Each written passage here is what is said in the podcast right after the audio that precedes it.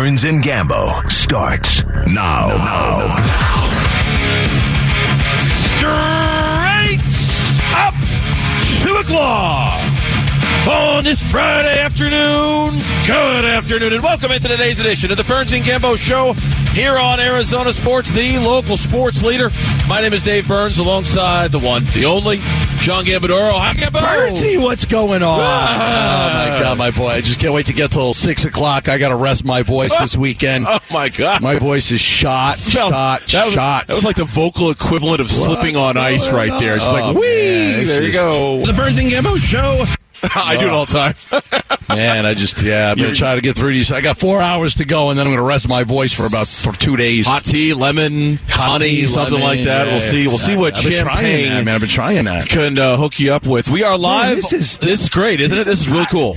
You know what? I, I can't believe how cool it is. Like, I'm really surprised at how cool it is. Like, I walked in here and I'm, you know, it's, it's a bowling. I didn't. I'm not, we haven't done remotes like this in forever. You Uh-huh. know? Yeah. So we're out here at uh, Champagne Lane. Champagne. Champagne. Champagne Champagne. Like, so they got a first of all, they got a cool bar. It's an unbelievable bar, and then there's a lot of food, like a lot of sushi and stuff. Like they've got uh, sweet potato yummy fries and Beijing pork rolls, and they've Oh. got uh, bulgogi beef nachos. But they've got like a bunch of sushi too, and it's a bowling alley, but it's not a regular bowling alley. It's called like duck bowling. Duck it's like these little balls. Little balls are like bocce balls. Yeah, like bocce a- balls. And and the the lane is about half as long, and the pins are about half as tall. Yeah. And the balls are like oversized bocce and, balls. and we bowled an entire frame. Neither one of us got a strike. No, no, you beat me. Uh, congratulations on beating me.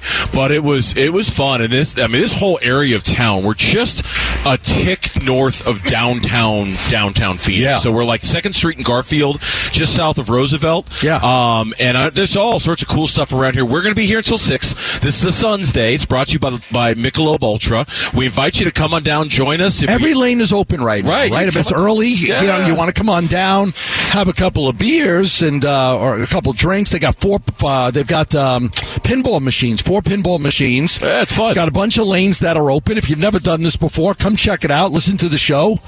Get me some hot tea and lemon on your way because I, I don't know if I'm going to make it the next four hours. But what a fun place! It's no, just how, how would you describe how to get here? I, I would I would say we're just north of downtown Phoenix. It's a Second Street, just south of Roosevelt, and I mean just south of just Roosevelt. come grab a lane. They got Yeah. six lanes. It's a lot of fun. They got food. They got beverages. Let's go. All right, sounds fun. Please Yeah. come and see us. We look forward to it. We'll be here until six. Let's weigh in with our top story of the day here on the Burns and Gambo Show. Burns and Gambo, the weigh in. Brought to you by Revitalize Weight Loss. Booker to Durant. Here's the three. Off the back of Durant, not good. Long rebound. Save it, Chris Paul. Try a three. Shoot man! Brother. Tell me, he's on fire!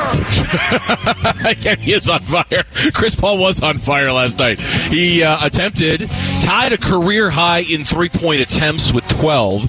That was a career high in makes in seven. And the Phoenix Suns needed every single one of those and some Kevin Durant stuff as well in the fourth quarter to survive a Nuggets team that was sitting all four of their guys. That was a really lackluster game last night out of the Phoenix Suns. You know, I, I thought the, the the halftime show they did a really good job of really breaking down what the problem was. There was no interest in that basketball game. that was it. You know, they, that was it. Yeah, they did a, a really good job of that, and that's really what it came down to. I mean, I was I was watching the game this morning. Obviously, I was at the Suns game last night. D-backs game. A D-backs game. I was at the D-backs game last night, and then I got back this morning. I watched the Suns game, and you get to halftime, and I'm watching it, and like everyone's playing pickup, trying not to get hurt. The bench has no rhythm. Tough to get motivated in a game like this. Yeah, exactly. That's it in a nutshell. Hard to get motivated, man.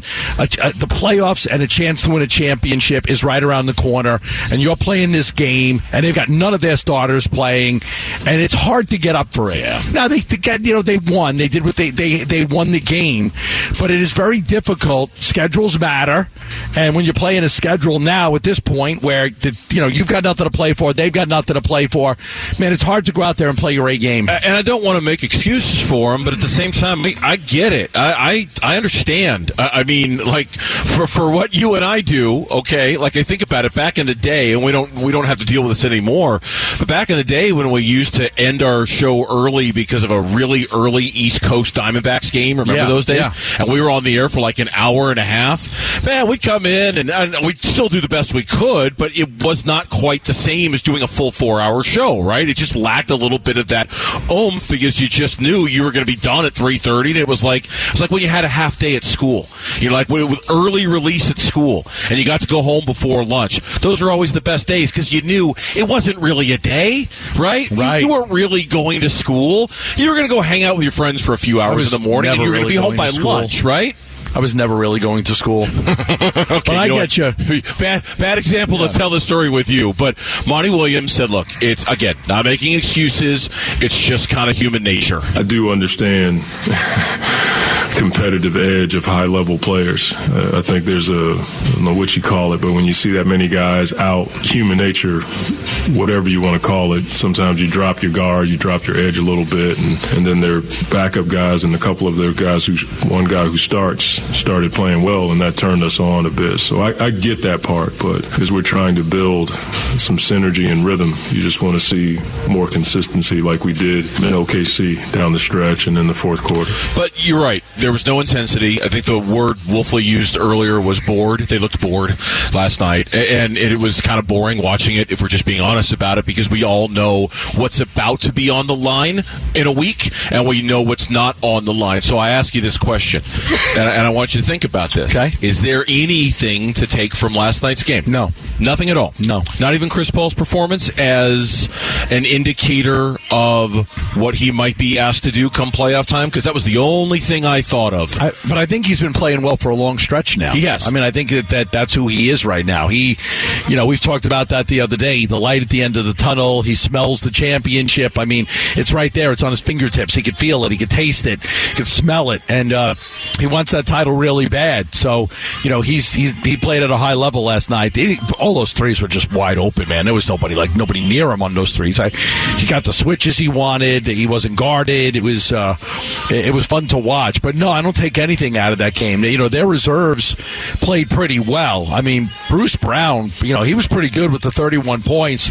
And you know, Reggie Jackson, your guy, Reggie Jackson, My came guy. up with uh, came up with 20. But they you know, didn't play anybody. So the, the fact that they had the lead in the fourth quarter a couple different times, I don't really take anything out of it. I'm, I'm like, oh my god, there's a, it's alarming. Uh, that's something to be concerned about. Nah, it doesn't mean anything. no, and I, I didn't mean.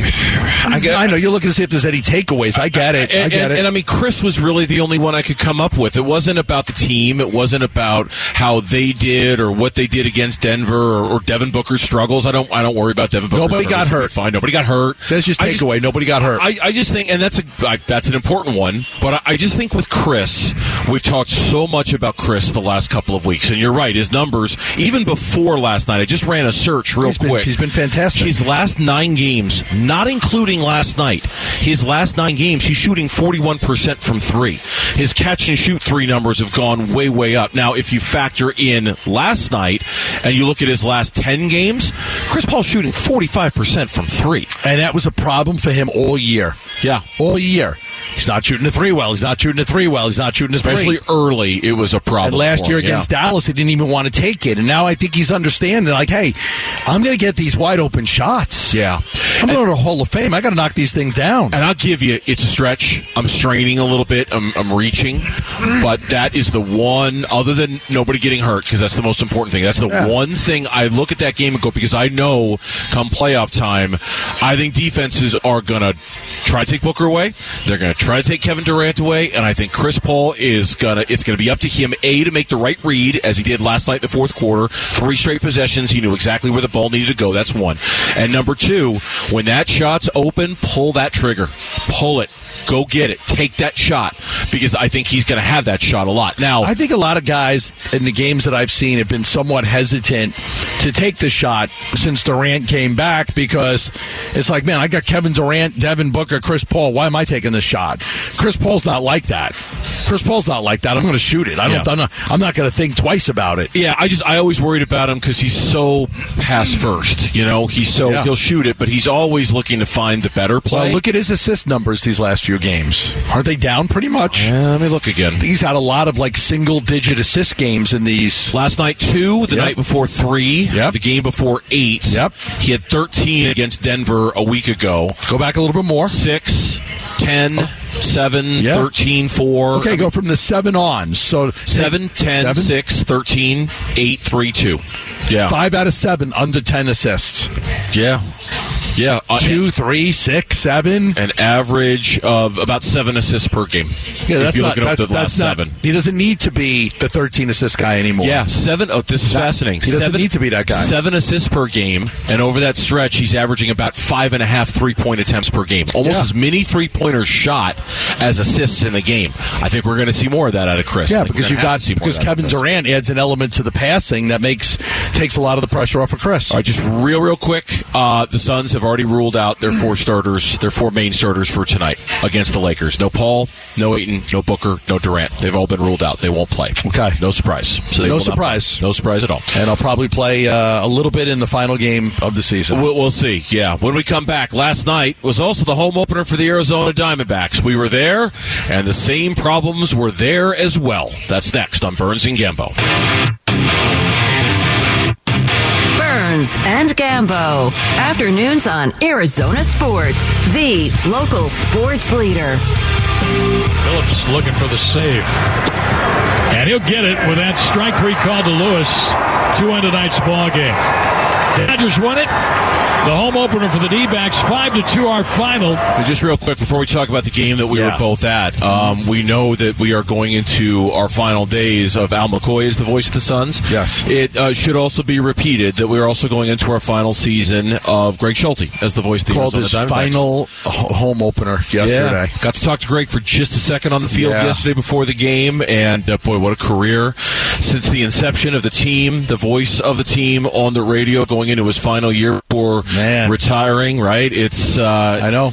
Got, you know, you, you you you know, I've been here for so long now, and you know, I you think about Jude LaCava's not you know doing the shows uh, the show anymore, and Bruce Cooper, and then you know Al McCoy and um, Greg Schulte. I mean, so many you know people that you grew up listening to, and you know, in my early years, right, it was Tom Dillon, but so many people that you're just so used to being around and listening to and hearing, and part of your lives on a regular basis, and when they're not doing it anymore, it's kind of sad. Yeah. it's kind of sad. Yeah, but it's also life, right? I know, it's that's life, just yeah. that's I mean, life. yeah, that's how things go. And so you just kind of, you know, I know they're doing a special Suns Day for Al on Sunday against the Clippers. They're going to honor him because that's his last regular season game. And of course, I'm sure the Diamondbacks will be doing special things for Greg all year long. And that soundbite just reminded me I wanted to say something acknowledging Greg going into this final season of his as the voice of the Diamondbacks. That said, Diamondbacks lose to the Dodgers yesterday by a score of five to two in the opener last night. Dustin May was good. Six innings, two runs, one hit, walked two, struck out five. The Dodgers bullpen was couldn't good. figure him out. They couldn't. Couldn't Dustin, figure him out. They could not figure Dustin May out. They just couldn't. Could they? you know,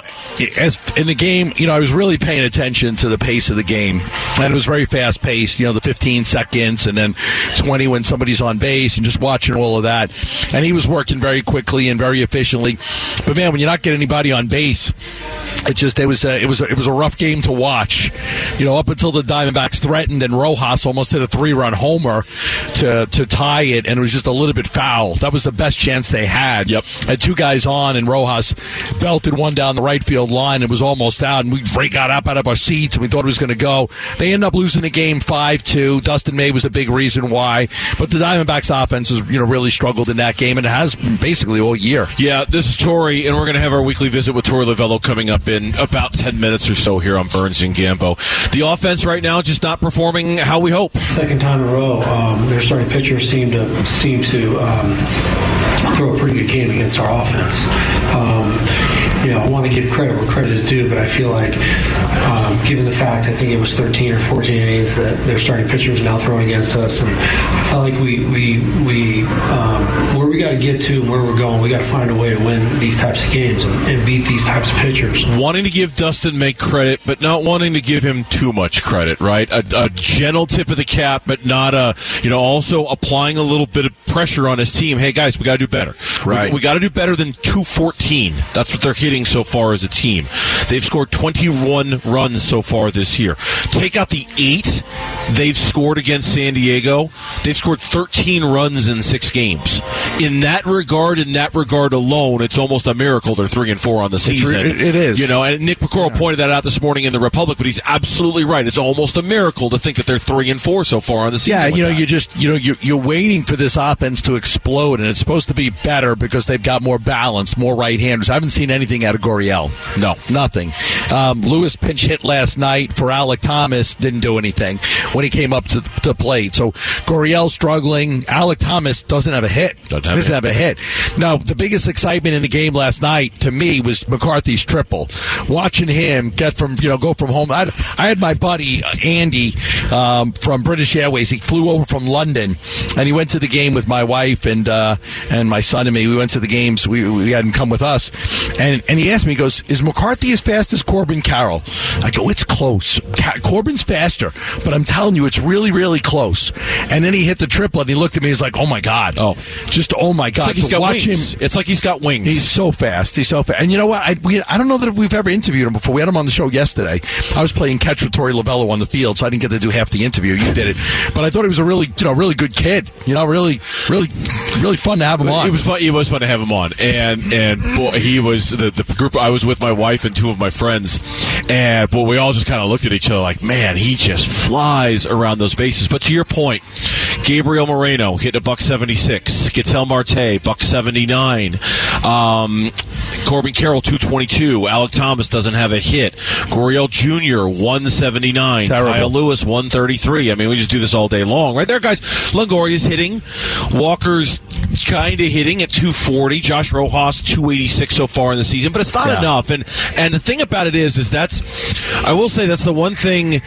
It, there's they're not going to have a lot of pop all year. That's just not how this team is wired. You can't you, they, you can't expect them to score a ton of runs via the power because they just don't have a lot of it. Which means they've got to get on base to kind of generate what their strength is, the base stealing and the chaos and all of that stuff. They're not getting hits if they're not drawing the walks if they're not getting on base. th- There's really Yeah. no way for this team to be able to score those runs because they just don't have a lot of three run home runs sitting Nope. on the bench. Right? That's just not how they're built. No, they're not Earl Weaver's Orioles. No, you're, you're right. And the, the walks that you brought up, that's uh, that's fascinating too. Just a lack of walks, right? They're not getting deep enough into the counts. I mean, they're very aggressive. Now, you thought with the the Varsho trade, you know that you know obviously he added a catcher and he's going to you know expect him to be very good. He's not hitting yet either. And Gabriel Moreno, um, Gurriel was the guy that you thought might be able to come and add some pop. We haven't seen it yet. Now, I will say, you know, I I feel differently about the offense than I do Madison Bumgarner. Like I have a very short leash with the offense. I'm not going to sit here during a, a week into the season. You got to bench Gurriel. You got to bench Alec Thomas. You got these guys got to play. They got to get out of it. You know, one three for you go two games where you go three for four, two for five. Your batting average goes right back up. So you got to give these guys opportunities to break out of it. You can't start benching guys now too early in the season. And again, kind of like the the excuse making thing we don't want to do that we were talking about in the last segment with the Suns. Um, we also have to face facts. So far in the first week of the season, they've faced Julio Urías, Dustin May twice, Clayton Kershaw, Yu Darvish, Noah Syndergaard. Right? Like it's Yeah. it's been as far Great as pitching. The as- Dodgers pitching is great. Oh, the Dodgers pitching is fantastic. Yeah. A- and, the, the every guy coming out of their bullpen, hard thrower, hard thrower, hard thrower, right? Like it just doesn't seem to stop with them. And so, uh, I will we'll talk with Torey about this again. Not giving him a pass, not giving him a break. It's got to be better. And I think that's what Torey's message was last night. Like, okay, we get it. Yeah. It's Dustin May. He's good. We can still figure this out. We can still figure out a way to scratch a few more runs. And there were opportunities for them last night in the sixth in the eighth. You mentioned Rojas in the seventh, what he wasn't able to do with that foul ball that I thought I same thing. Stood up, I thought he had tied the game, and it just hooked foul at the last minute. Um, they've had a rough start to the season when it comes to the quality of starting pitching that they face, and that cannot be ignored as part of this equation. No, but if you want to compete for a wild card spot, you're going to have to be good pitching. Yes. There's a lot of good pitching in the major leagues, and you know you can't use it as an excuse just because guys throw hard or you know just you, you got to find a way to battle. And now Merrill Kelly last night was he was good. He was he wasn't great, but he was good. There was a, that crazy play with a run scored from third, and the, ball got by first base, and nobody backed it up, and um, you know that was just a mistake on the uh, uh, defensively. But other than that, I thought he pitched a good game. But almost when you're going up against the Dodgers, you go up, you almost got to be perfect to keep your team in the game. Texas, your thoughts right now on the FanDuel text line at 620 620. When we come back, the skipper of the Diamondbacks believes his offense will come around. What are the reasons why it has yet to happen? Torey Lovullo, only on the Burns and Gambo show next here on Arizona Sports. Your exclusive home of the D-backs. Diamondbacks. Arizona Sports, the local sports leader. D-backs manager Torey Lovullo joins Burns and Gambo to talk D-backs baseball. Our weekly Friday visit with the manager of the Arizona Diamondbacks, Torey Lovullo, joining us here on the Burns and Gambo show. Torey, happy Friday to you. Welcome. How are you doing? I'm doing good, guys. How are you? Good, good. Skip, I, I know you didn't get the results you wanted. Bear with me, I'm losing my voice right now, but uh, probably from screaming for, for you guys to get some runs last night. But you had to be happy with, with the attendance. A sellout, so many fans. I know there was a bunch of Dodger fans there, but man, there was so many Diamondback fans. Felt Probably felt really good to have that sellout and play in front of a packed house.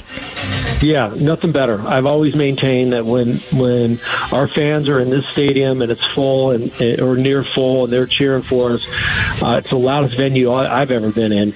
And you know what? It was so great. In the seventh, seventh inning stretch, I could hear D-backs over the Dodgers uh, when when they're talking about who you're rooting for, and you know that gets tiring after a while. But um, we know our fans are out there. We just got to earn them, uh, earn, earn them back, and, and and get them back by playing good baseball. And we feel like we're very close to doing that.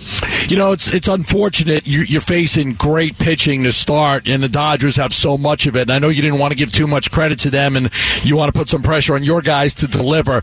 But Dustin May was really, really good last night. He made it very difficult on you guys.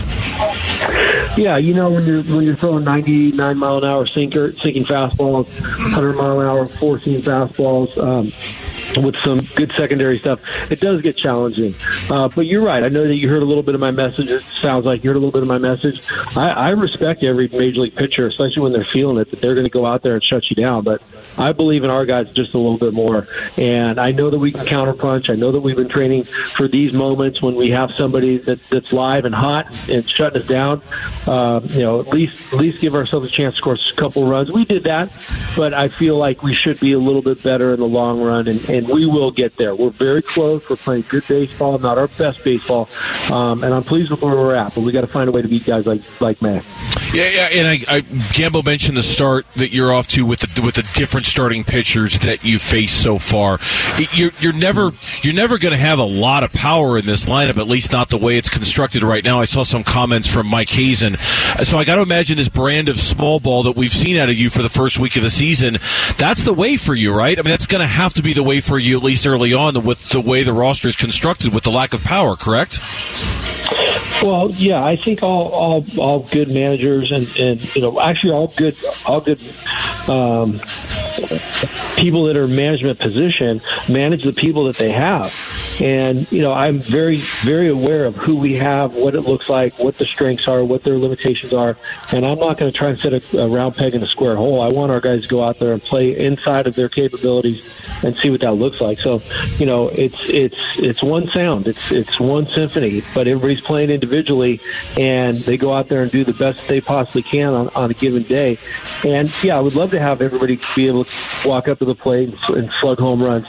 It's just not possible. We just got good baseball players that are good hitters, and we understand what our what our identity is. And our identity is to get on base, cause some problems, and then get the big hit. Torey Lovullo, our guest here on the Burns and Gambo show. I, I ask you this question on behalf of me and, and a few others that I've I've heard from, all kind of wondering the same thing.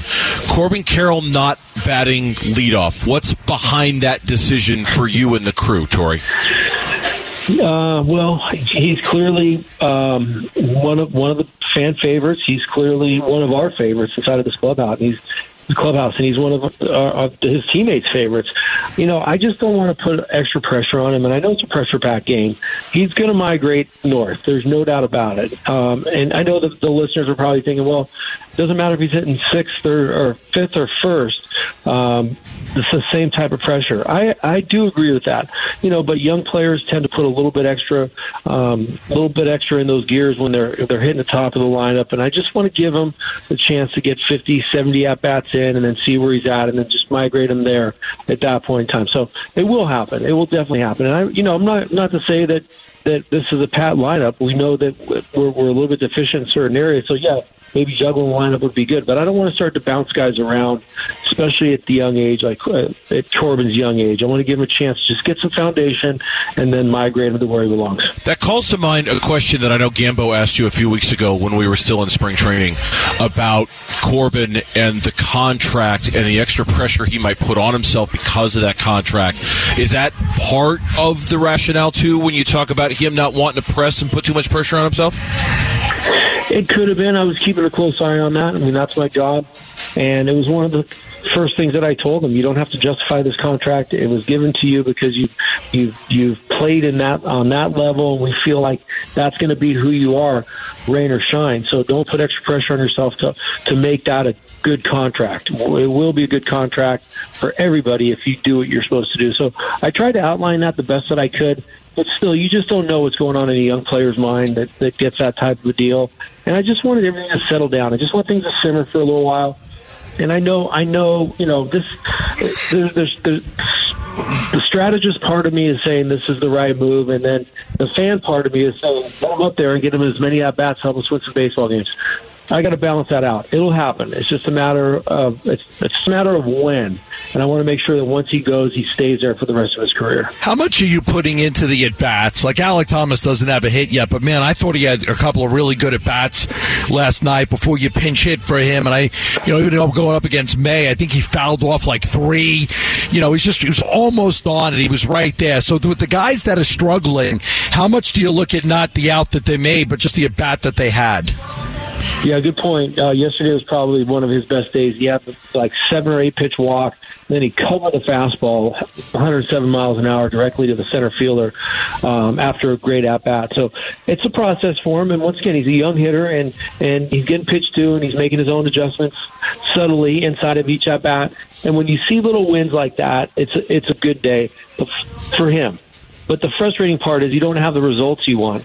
When you're when you're looking uphill and you haven't gotten a hit in 10, 15, 20 at bats. All you want is a base hit, and that'll just get your day started and get your day going in the right direction. But it just hasn't happened yet. It will, but he's worked on so many things, and he's just in a really good spot. I want those results to happen for him so bad, but he's got to keep pounding away. That's how this game is.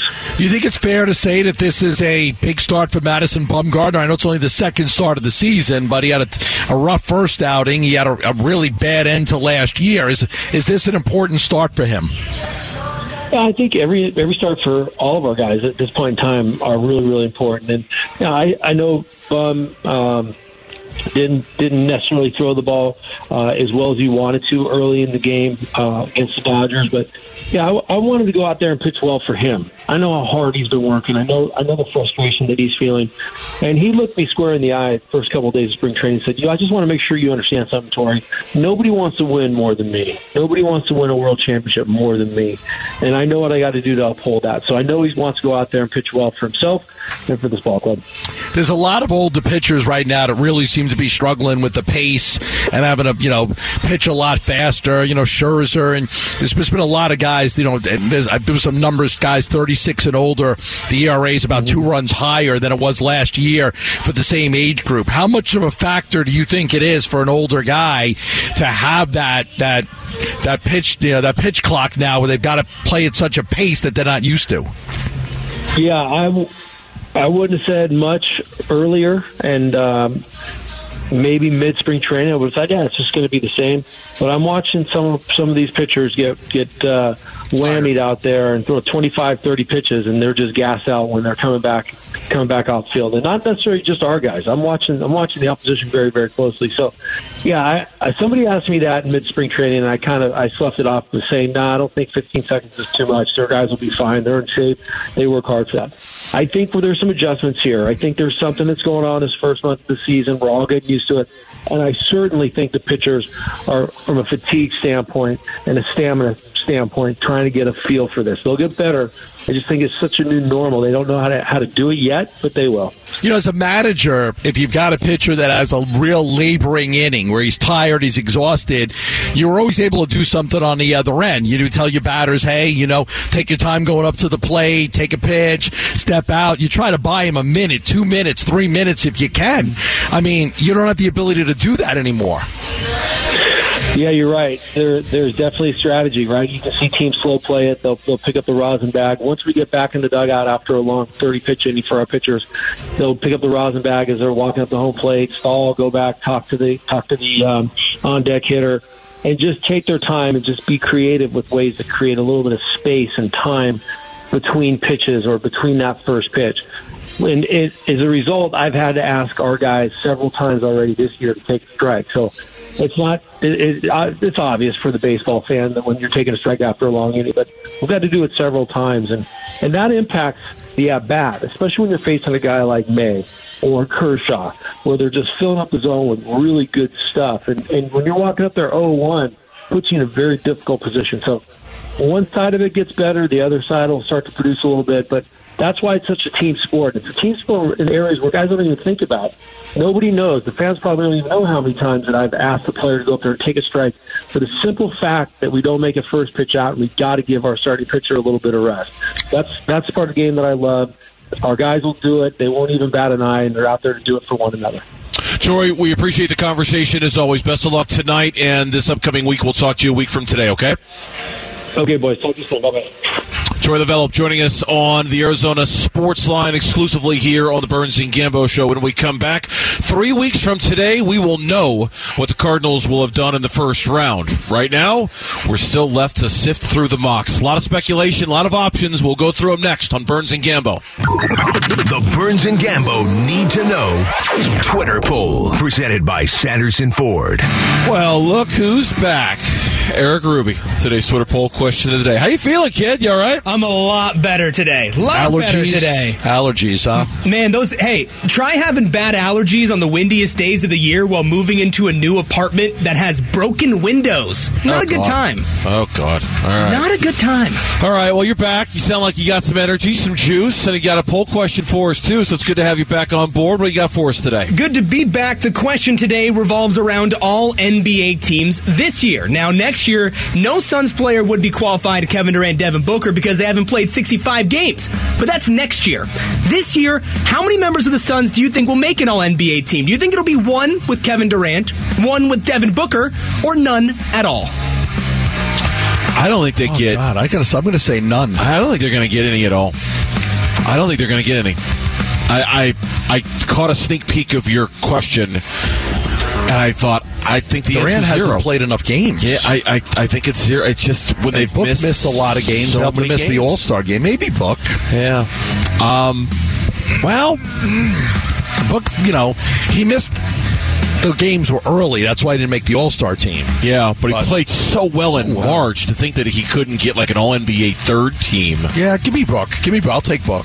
All right, you know what? I talked myself into book too. Give me a book. What's the audience say? Audience says it's about a 50 50 split on yes or no will one make it. 55% leading the way say no Suns will make an all NBA team this year. In second place at 23.7%, they're favoring Kevin Durant to make an all NBA team. And at 21.2%, it's Devin Booker. So it's a 55 45 split for none will make an all NBA team, and then one will make an all NBA I like this. que- It really made me think because it's you know when you talk about what qualifies you to be on an All NBA team and and the games you've missed and perception and things like that. All right, that's a good one. You can find it on the Burns and Gambo Twitter page at Burns and Gambo. One word on Twitter is where it's uh, at. So three weeks from today. Right? If I'm doing my math right, yes, three weeks from today. The first round will be done. The second round will be an hour away from getting underway. We'll know. We'll know what the Cardinals did. We'll know if they stayed put and took Will Anderson. We'll know if they traded down. Did they trade down a spot? Did they trade down a couple spots? Did they trade down a bunch of spots? Well, no. In the meantime, Gambo, the speculation continues to run all over the place. And I, I like what you've done, and I kind of wish I'd done the same thing with my email to you. At this point, we've seen so many mocks that have Will Anderson at number three. Yes. Like, it's okay, we get it. They stay at number three, they're taking Will Anderson. As Yes. long as he's there, as long as he doesn't I get just eliminated them. yeah. Uh, there are still mock drafts that have the Cardinals moving down one spot and taking Will Anderson. So we'll still, you know, look at those, especially to see how much Indianapolis is giving up to move up a spot. I'm, I'm still intrigued by those. But we've got a whole batch of mock drafts here that are suggesting different options for the Arizona Cardinals. You want to start with your email and some of the things that you saw in your mock drafts? Yeah, let's do it. Okay, so got one here, a four round mock draft from NFL.com. Love this one. They have, I do too. Um, they have the Colts moving up one spot to number three, and the Cardinals moving down one spot and taking Will Anderson at number four. Yes, and it says that uh, that they take Will Anderson at number four. I don't think it really tells me what they get. Doesn't look like it. It says in, in Arizona invested two third round picks last year to bolster the defensive front. Cam, you know Cam Thomas, Myjai, uh, Myjai Sanders, but Anderson's value on the edge is too good to pass up here. Now the interesting thing, you know what I like about these drafts, isn't the player but the position. Pick thirty four, Cardinals taking an offensive tackle, Darnell Wright out of Tennessee. Love that. Pick sixty six, taking a cornerback, Darius Rush out of South Carolina. I love that. Pick seventy nine, they go with a running back, Chase Brown out of Illinois. Okay, I can live with that. I can live with that, right? Then they go projected trade with Kansas City. So this is the DeAndre Hopkins trade presume. right here. Yep, yep. So that's pick number 96.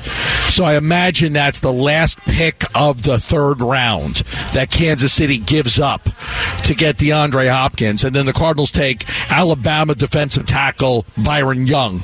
Then they go at a wide receiver from Wake Forest with pick 105, and then another cornerback at pick 106, a kid named Kei'Trel Clark from Louisville. So I like to look at the positions and the players, but what's interesting about this one is you could tell that they had DeAndre Hopkins going to Kansas City for the final pick of the third round. Yeah, and I, I do have a draft profile for Darnell Wright, the offensive tackle out of Tennessee that they have the Cardinals taking with you the do have first one, pick huh? of the second round. I do.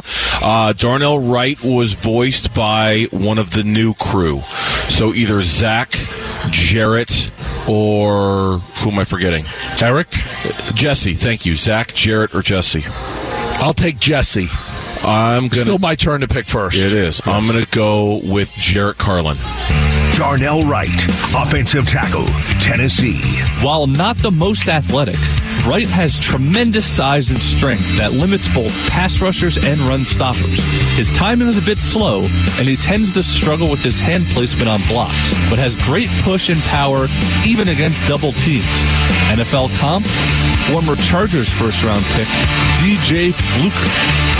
Uh, there you go. You get the gauntlet back. I, I get okay. Next get time I back. get to pick first. You Yes. get to pick first Next time. I get to pick first. There you go. All right, here's another one that you came up with. This is from USA Today. I like this one. A mock draft. You do? You like this one? Yeah, I like this one. Okay. It has the Cardinals executing a trade with the Tennessee Titans. All right, because it tells me what they're getting. Titans moving up to number three from 11. Mm-hmm. Tennessee trades number 11, a third rounder, a fifth rounder, and a first next year in exchange for the number three pick and a fourth rounder from the Cardinals. So a first and a fourth Yeah. For two ones, a three, and a five. Now, the interesting thing here, okay? The interesting thing, because normally I would say that's not enough. But let's just assume that Tennessee is going to be bad next year. Just assume they're going to be bad. They've gotten rid of so many guys. They're really kind of starting over. That could end up being a really good pick. I could be a top five pick. If Tennessee really struggles, top six, top seven. So it makes it intriguing. I don't think the package overall is overwhelming. You know, a two firsts, a third, and a fifth, but you give up number three and you give up a fourth. Yeah. But the intriguing thing is what Tennessee's pick next year could be. You could have two top five picks next year if you're the Cardinals, potentially, depending on how Yeah. bad you're going to be. Oh, And you're going to be bad. Trust me, they're going to be bad. I think they're going to be bad too. They have the Cardinals at number 11, taking the corner out of Oregon, Christian Gonzalez. We have played his profile. I remember who it is. You should too. Yeah, Maloney. Yeah, it's Maloney, right? Here's Christian Gonzalez. Christian Gonzalez, cornerback, Oregon. Gonzalez was as big of a winner as anyone at the NFL Combine. He posted a 4.38 40 yard dash, 41 and a half inch vertical, and 11 foot 1 inch broad jump that caught many eyes around the NFL. He's an explosive cornerback that made 12 starts in 2022 at Oregon, where he posted 50 tackles, 7 pass breakups, and a team leading 4 interceptions, ultimately earning himself first team All Pac 12 honors. At 6'1 and 197 pounds, Gonzalez has the desired size and athletic traits to match up against opposing teams' number one receivers. His technique will get away from him at times, but he has all the ingredients to become a true CB1 at the next level. NFL comp, former Cardinals cornerback Dominique Rodgers Cromartie. What I'll say about this is they need beef on the offensive and defensive lines badly, badly. But after Will Anderson, and I, and I think I'll put Tyree Wilson in there too. This is the next best player you could get. This is the best player at his position by far. You need great players. Yes, you want to fill a need on the defensive line and the offensive line, but if he's there at a, if you made this trade and he's there at eleven, how do you not take the best cornerback in the draft when you need cornerback help? I still think corner is a need. Maybe is not a pressing a need as the offensive line or defensive line, but corner to me is a premium, premium position in this league that you cannot have enough good at. And you're right, they don't have great at it. We'll swing back to this a little later. We'll tell you about another mock draft, one that has the Cardinals making a trade with the Detroit Lions. The Lions not moving up for a quarterback, but they have the Lions moving up for Will Anderson, and the Cardinals taking Jalen Carter at number six. We'll talk about that one a little bit later on. Risky. In the show. Very, very risky indeed. But when we come back on the Burns and Gambo show, this idea that the Suns are trying to hide things from the Lakers tonight or the Clippers on Sunday. Ludicrous, says one of the Suns starters and stars. That's next on the Burns and Gambo show.